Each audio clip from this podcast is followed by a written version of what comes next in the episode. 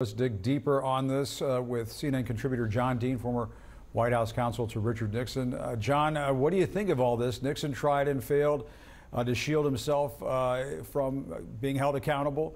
Uh, Trump's trying to do something similar. What's your sense of how this might play out? Well, we never got that far with Nixon, of course, because he was never indicted. Although they Yeah. drafted one, it never appeared publicly. It was in the prosecutor's office.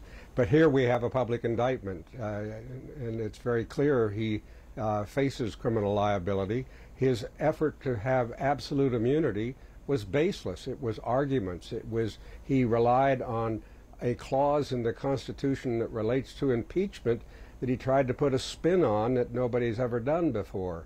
No president has ever been uh, indicted before. So that was one of his problems. But the judge, uh, Judge Chutkan, wrote really a magisterial type opinion. She knew this is going to be reviewed, probably by the Court of Appeals first, and then by the Supreme Court ultimately. So this is a this is a historic writing she engaged in, and uh, it's well done. I don't think it's reversible. And I was going to say, how, how do you see this playing out if this go goes all the way to the Supreme Court? Do you think it will go to the Supreme Court? The question on the court is, of course, Trump's tactic is to try to delay. Uh, I don't think she's given him much room to delay. To delay, they have to get a stay from the Court of Appeals in the District of Columbia that says, "Hey, you got to halt the, the, the, the criminal trial." I think this case, the opinion is strong enough uh, that they will might deny his effort to get a stay, and discovery will go on in the case. The proceedings will go on, uh, and so it will not tie. It won't stop it. It won't tie the case up as it goes forward on the appellate process. A, a, you know, a president is any defendant is entitled on a fundamental issue like immunity to actually go to appeal and see if indeed that is the case. Uh, I think it'll be expedited in this case as well. Yeah, I mean, what about this concept of presidential immunity? I mean, it sounds the way uh, Trump is throwing it around. It, uh, it's almost echoing Nixon and that old expression when the president does it, it is not illegal. Uh, what, what is your sense of it, John?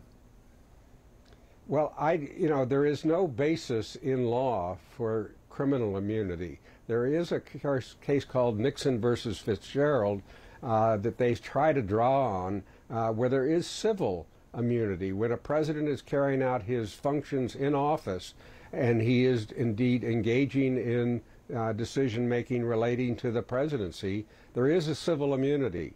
Uh, he, Trump tried to spin that out to make it apply in a criminal context.